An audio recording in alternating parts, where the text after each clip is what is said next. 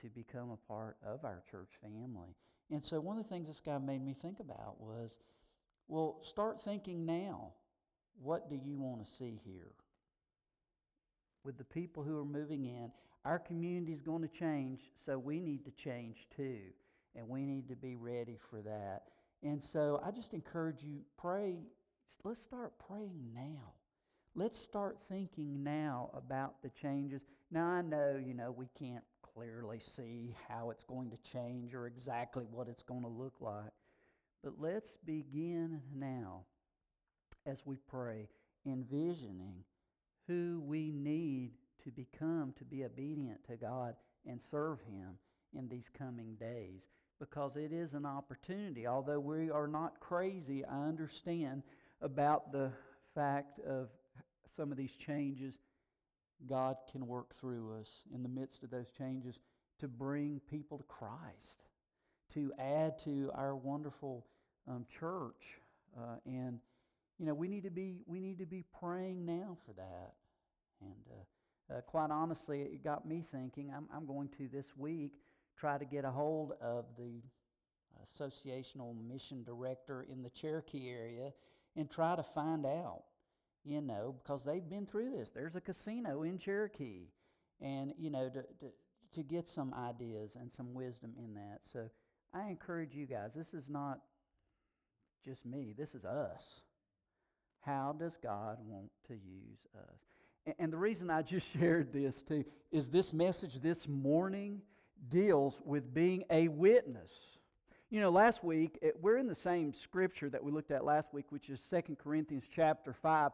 And there was this story. Like I said, it is easy for a preacher to preach that account because it talks about a man who was leprous. And in the scriptures, leprosy is a picture of sin. You're isolated because of the disease and the fear that others have of catching that disease. And that disease will ultimately lead not only in isolation, but it will lead to eventual death. And so will sin.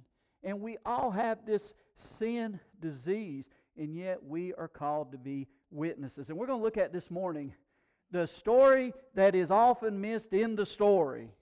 There is this obvious story of, of this man who was healed by uh, being dipped in the river, Jordan River, seven times. But within that story, there is a young girl with childlike faith who was a witness. And, and that's what we're going to look at. I'm going to ask you to, if you haven't already, open your Bibles to 2 Kings chapter 5. And I just want to read verses 2 and 3, which was part of last week's passage.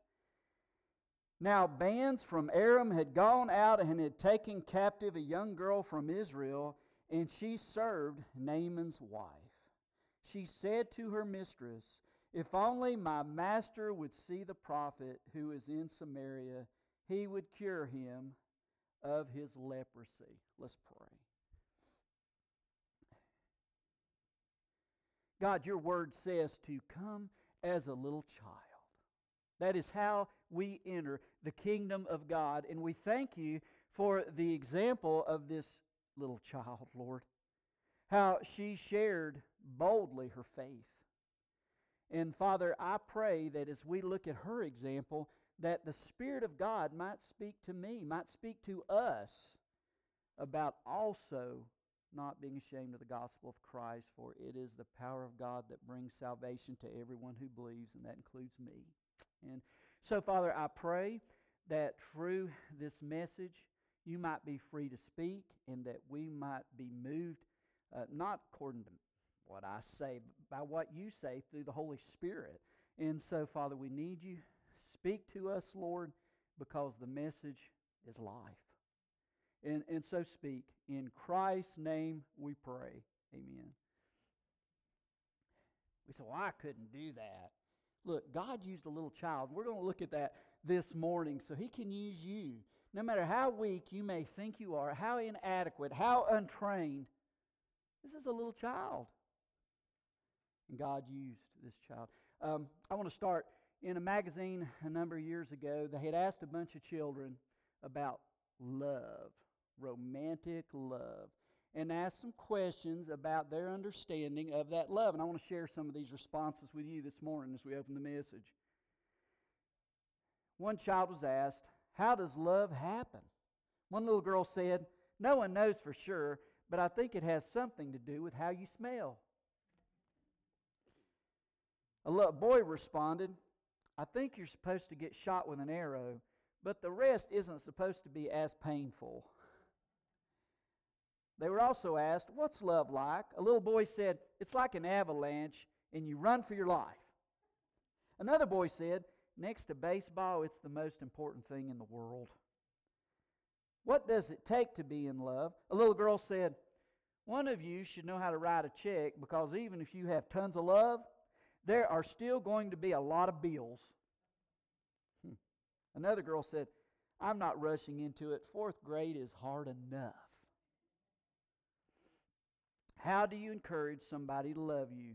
Well, this six year old boy answered, Tell the girl you own a candy store. Atticus would like that one. Um, little boys must think girls' hearts are won by food. Another boy said, Take the girl out to eat and make sure it's something she likes. French fries work for me. Yeah, me too, kid. Uh, now, here is a deep response from a boy. Don't do things like wear smelly sneakers. You might get attention, but attention isn't the same as love. Hmm. How do you make love last? A little boy said, Be a good kisser. She'll forget you never take out the trash. Uh, okay. Little little Aaron would say, uh, and I, would love to know the background to this, this one. Don't forget your wife's name. That always messes things up. and lastly, one other boy said, spend most of your time loving your wife instead of going to work. Oh boy, okay. Um, you know, it's interesting. As you look in the Bible, there are several accounts where someone young made a great impact by being obedient to God. It, we're told that David was, was just a youth when he faced Goliath, this massive man with his little sling, but he came in the courage that God provided. And we know what happened. Bam! Well, I got this mask on, I can't do that. and, and hit this guy right between the eyes. And it was over. We know that Samuel was just a little guy when he corrected Eli, the priest. We know that Timothy was a young boy, and the scriptures tell us that he had learned the scriptures from his grandmother and his mother, and he understood them. So a, a little child can have understanding of the scriptures, and that is certainly such an encouragement. And then in today's story, the story within the story, there is this little girl who is a powerful witness. And we're going to look at her this morning in detail. Um, to begin with, just a little bit of a review. The chapter opens up with this valiant warrior, this military commander named Naaman, who was greatly respected in his land. He was a war hero and everybody looked to him. I mean, in present day language, he would be all over the tabloids, all over social media, and his picture would be common, and people would certainly recognize who he was. But all that would change instantly because he contracted a disease called leprosy. And, and once you, you get leprosy, you, you become isolated. People don't come near you. It is a death sentence. It is not only physically destructive, but emotionally and mentally destructive as people avoid you. So here's this guy. He went from being the one who killed King Ahab. He, um, he, he went from this hero to what he was known by now was he's a leper. You see, all the young soldiers who looked at Naaman and said, I want to be like him. I want to be able to fight like him. I want to be this brilliant military strategist like him. Now they no longer honored him, but they pitied him. I can get close to him. Man, I'm glad. I'm glad I'm not like Naaman. And, we looked at that last week, and God brought healing to Naaman's life. But an instrumental part of this story is this little slave girl, and she is described here. Let's look back at the scripture. We're told that there were bands from Aram. This would be like guerrilla warfare. These guys were able to drop in in a moment and be able to not be noticed and to do their work and leave. And they dropped in this village where this girl lived, and we're not told specifically what happened to her family. But what we are told is that she was yanked away from her family, and she was taken back to enemy territory. So she left her family, she left her village, all that she had known. And now she was placed in a strange land. And it doesn't give us details, but ultimately she must have been in the town square being sold as a slave. And to her horror, she ends up in the family of the most evil tyrant to Israel, Naaman, this valiant warrior who's the ultimate enemy. And she would serve Naaman's family, specifically Naaman's wife. What a horror that must have been for her, the difficulty of it. And I want you to just look here uh, in the outline a couple of truths about her. She showed compassion. Now, think about this after what I just said.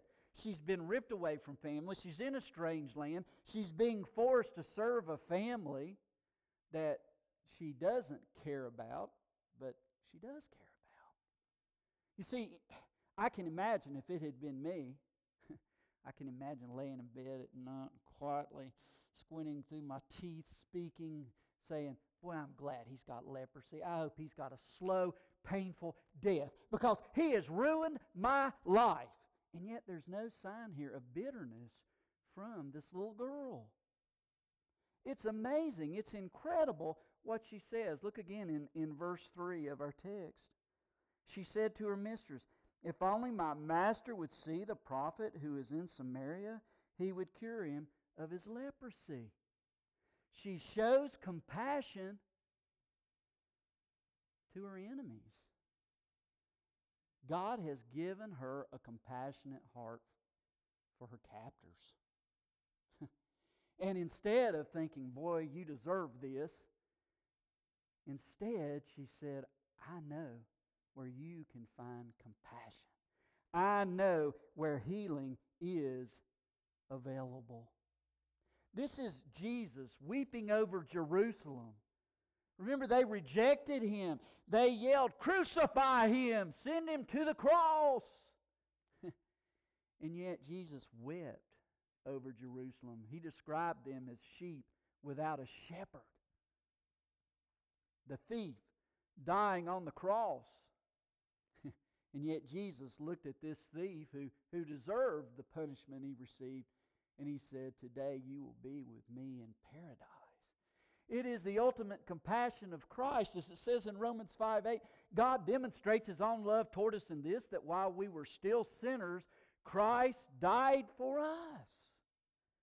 God doesn't wait for us to clean up, He shows up. That's what the cross is about. He, he showed up and He ministered and did what no one else could do. He died for us that we might have everlasting life. Josephus, the historian, said this about lepers. He said, The Israelite lepers were not allowed inside the city at all, nor were they allowed to live with anyone else, as if they were in fact dead. And yet, this one, others would say, I forget him. He's a casualty of this dreaded disease. But this little slave girl says, No, there is healing available for you. And that brings us to the second quality, which is faith. The amazing faith of this little girl. He said, If you would go to this prophet Elisha, you would be healed. And what an amazing, what an amazing declaration that that was. I mean, think about where she is. It would be very easy for her to say, God, why am I here? Why did this happen to me? Are my parents even alive? Will I ever see my home? I can't believe these captors. I can't believe I'm forced to serve them. She could have become bitter, but that is not what has happened here. She still has faith in Yahweh. She still has faith in the prophet Elisha. She still believes in God. It's a beautiful testimony, and it demonstrates her faith in tough times. So often, we are so prone to give up so easily. Instead, we need to be like this little one who said, Even though I don't understand, it doesn't mean God has abandoned me. He still loves me. Uh, turn with me to Luke chapter 4. I want to share with you a scripture that I think even amplifies the faith of this little girl. Pretty amazing stuff. Uh, Jesus is he's preaching, teaching about something else, but in verses 25 through 27, he says something that pertains to uh, this little girl, I believe. Uh, I'm going to read. This is uh, Luke 4 25 through 27. I assure you that there were many widows in Israel in Elijah's time when the sky was shut for three and a half years and there was a severe famine throughout the land. Yet Elijah was not sent to any of them, but to a widow in Zarephath in the region of Sidon and there were many in Israel with leprosy in the time of Elisha the prophet, yet not one of them was cleansed, only Naaman the Syrian. Did you catch it? In other words, she had never heard any testimonies of a leper being cleansed and healed through the work of the prophet Elisha. Why? Because there hadn't been any there was no marker to go by to say, I'm going to look over here to this leper who had been cleansed, who had been healed, who had been made whole, because there were no examples of that. It would be like going to a surgeon and listening to the consultation, and after hearing this, well, let's see, I've had 72 operations of people who have this issue, and all 72 died.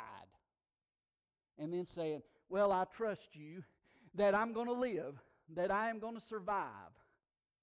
Having faith in what we cannot see, a substance of things that are hoped for, the hope that is found in God Himself. For us, the hope that is found in Jesus Christ.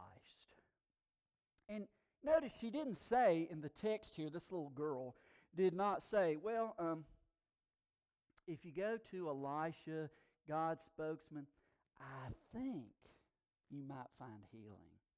Or I'm hopeful. Nobody's been healed yet, but you know, there's always a first time, and Elisha is improving as a prophet, and I think this is the time you go and you find healing because it's got to be you've got to be the one. None of that stuff. She just says, "Go, go to God's man, and God will move. God will provide healing. Now, some application. Uh, first, I want to begin with a couple of misconceptions about being an effective witness. The first one is this being an effective witness requires tremendous public exposure. So, what do we typically think? Well, you know, the great witness is the one who speaks to a lot of people the one who has a great platform, the one who has a voice that, that carries um, be, beyond a, a little place, but is heard by the crowds. And yet, this, this little girl, she, she didn't have a large crowd. As a matter of fact, we don't know if she ever met the king. We don't know if Naaman ever said, Hey, honey, get up here and, and uh, sh- share your testimony. None of that. We don't know any of that. As a matter of fact, there is nothing in the scripture that tells us that she was ever freed from being a slave. There was a famine in the land, and there is nothing in the text that tells us that that ever changed. people were still hungry. No sweeping revival is recorded. As a matter of fact, in the next chapter of 2 Kings, we're told that the Syrian king plots to invade Israel and capture Elisha. And yet, in all of this, this little girl is faithful. She still believes. It's powerful. You know, one of the um, words that are used to describe a faithful witness in the scripture is salt. We are called to be salt. You know, salt is nearly invisible when it is sprinkled on the food, but it makes a great impact. Salt does not argue with the hand of the master about when it is to sprinkled, where it is to be sprinkled, and how much of it is going to be sprinkled. It simply falls onto the place where it is sprinkled and brings taste where there has previously been no taste. Now, I think of Psalm 34 8 that says, Taste and see that the Lord is good. And through the power of Christ in our lives, we are called to add flavor to a bland life. And, and God moves through us as His people for that. Another use that it has is preservation. It is to preserve society. There need to be examples of people who stand for morality, who stand for doing the right thing in a land where it's whatever you believe. That is not what the Scripture indicates. The Scripture indicates that there is clearly a Creator, and there are clearly commands, and there is clearly a Savior, and that there is clearly a way that leads to life, and there is clearly a way that leads to death, and we must follow the truth. And thus, that last part, it creates, salt creates thirst. May we live in such a way that people are thirsty for more, for answers, for hope. There are many of you, my wife, were talking about it. Uh, well, as a matter of fact, this morning she was talking about at work people that seem to be drawn to her, and she said, It must be Jesus. I don't know what else it is. You know, what else it could be. People will come up, but it is true. Man, it's not about, well, how can I impress them? No. It's about just loving Jesus. It's about being real and just living for Him. That's called being salt. And God will move in that manner through that. You know, the truth is, the sphere and scope of exposure that we have, it's up to God. It's not merely about us. The Master chooses where to sprinkle us to make a difference. All right, misconception number two is that being an effective witness requires years of study and experience. You know, what's the excuse? I don't have enough training to be an effective witness. Um, I haven't been prepared to get out there and to do the work. We're talking about a little girl who hadn't had any specific training except what God had done in her life. Hmm. You know what? The same holds true for us. We'll never know enough. We're always growing, we're always learning. God doesn't expect us to be perfect, He expects us to be real and faithful and to have compassion and to have faith. And He will use us if we are simply available and willing to be used. So, I want to look at two truths that this little girl has modeled for us uh, that we can derive from the text. And the first one is this being an effective witness requires honest courage. We're told in, um, I think it's 2 Corinthians 3 2, uh, therefore, since we have such a wonderful, great, awesome faith, we are very bold. when we look at Jesus and we look at what we have received through the perfect work of Jesus, the blessings that are ours through the Scriptures, it should create in us a boldness, a courage because our Savior gave it all, He asks us to give. He asks us to be willing. He asks us to be available for His purpose. I can just imagine the conversation the family had with this little slave girl. Probably went something like this Whatever you do, try not to notice the blotches on his face and hands. Don't let him catch you staring. Compliment his clothes or talk about the weather. But whatever you do, do not mention the word leprosy. And what about today? It is okay to be a Christian. I mean, after all, there is religious freedom. Okay, do whatever you want, but do not tell anybody else about it. What? The Bible says we are witnesses. We do have a voice, we do have a life, and that is to be used for the glory of God. It is not enough just to think people will see Jesus in us. There comes a time where we have to share the message of the gospel with others. I remember uh, years ago, Cindy and I were serving, it was almost more of a rescue mission type of ministry in Long Island, New York, and I worked at UPS in the mornings loading trucks. And uh, man, I wore out a couple pair of boots, just wore the soles right off of them, running back and forth. Well, there was this guy in the truck next to him. He was just the nicest guy in the world. And I thought, he's a Christian. And so I said something to him like, uh, well, you know, since you're a follower of Christ, and he looked at me and he said, I'm not a follower of Jesus Christ. What are you talking about? And God just kind of jolted me and said, Do not assume where people are with me. Be my witness. Be ready to share the hope that you have in Christ. Be set apart for Him. And do not just assume where people are. Pray for them. And, and be, be bold and bring up the message that saves, the message of Christ. And you know what? Before we can find healing, we have to know we're sick. So, in other words, guys, uh, you know, we're so hesitant to be honest with people. Now, I'm not talking about publicly ridiculing people. You know, you see this obvious problem someone has. I'm not talking about publicly, you know, that person's a drunk. You know it. I'm not talking about that, guys. What I am talking about is loving a person enough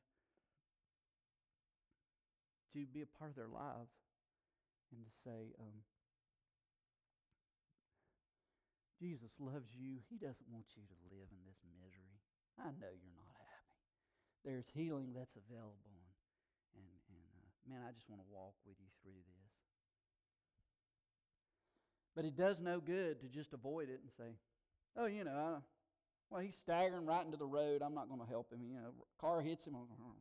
No, it doesn't do us any good to ignore the sin.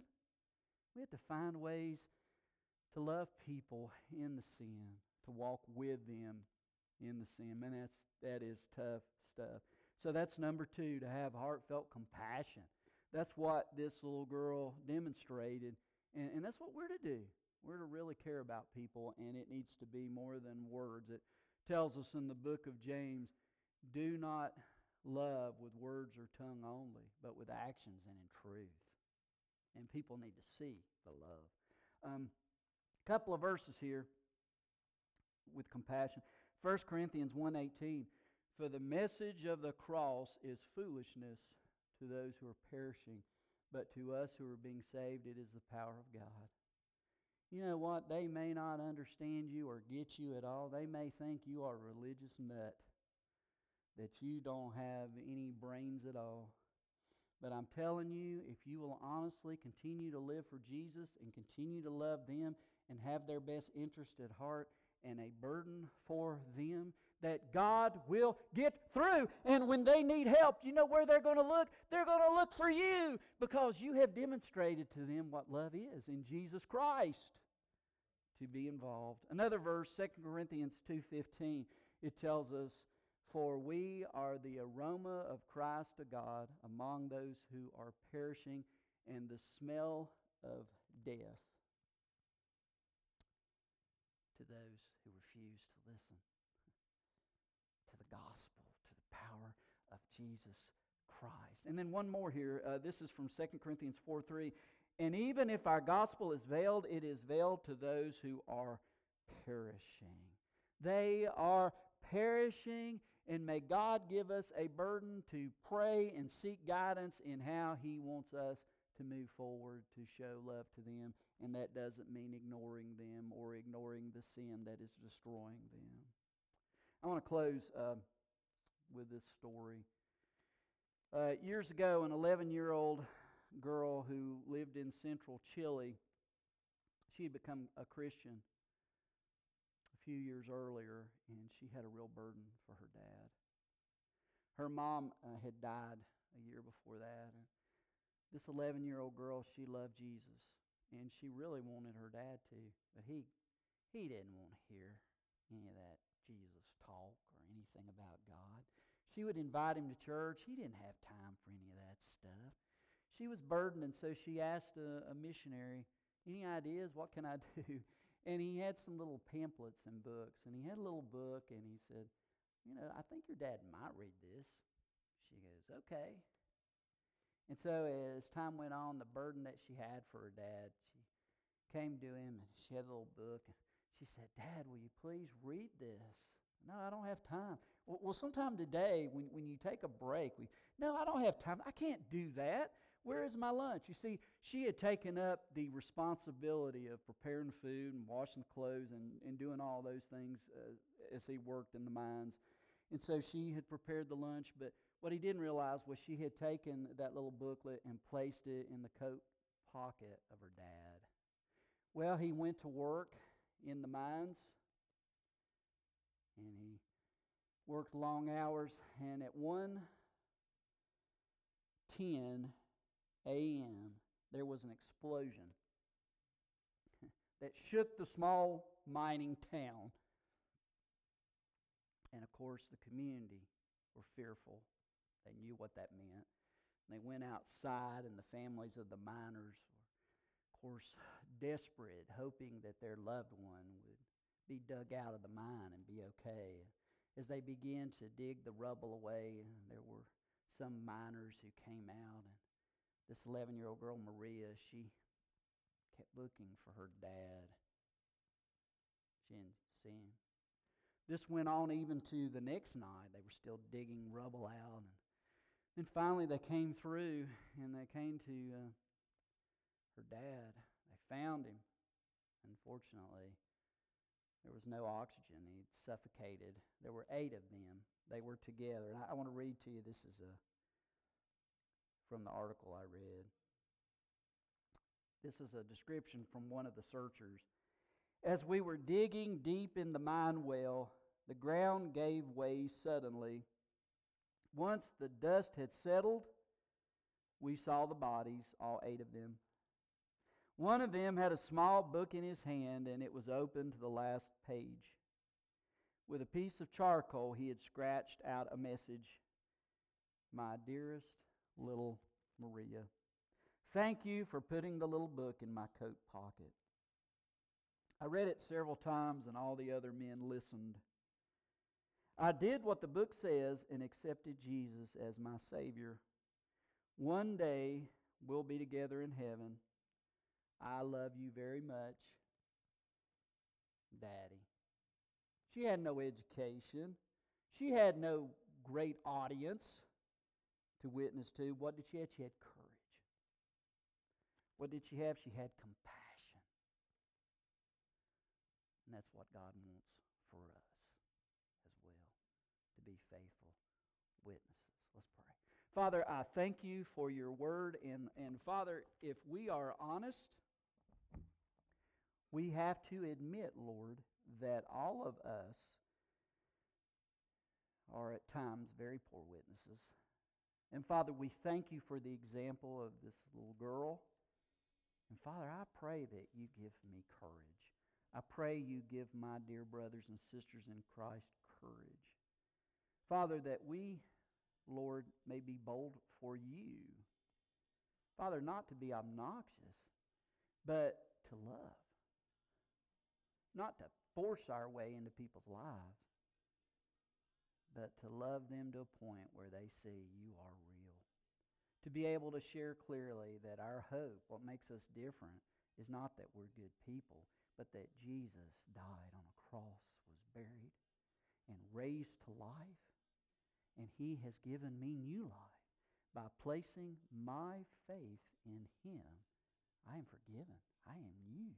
And Father, we want that message, that testimony that we all share because we have all come to life everlasting through Jesus. That is the only way. There's no other way. But Father, other people do not know that, and they need to know that.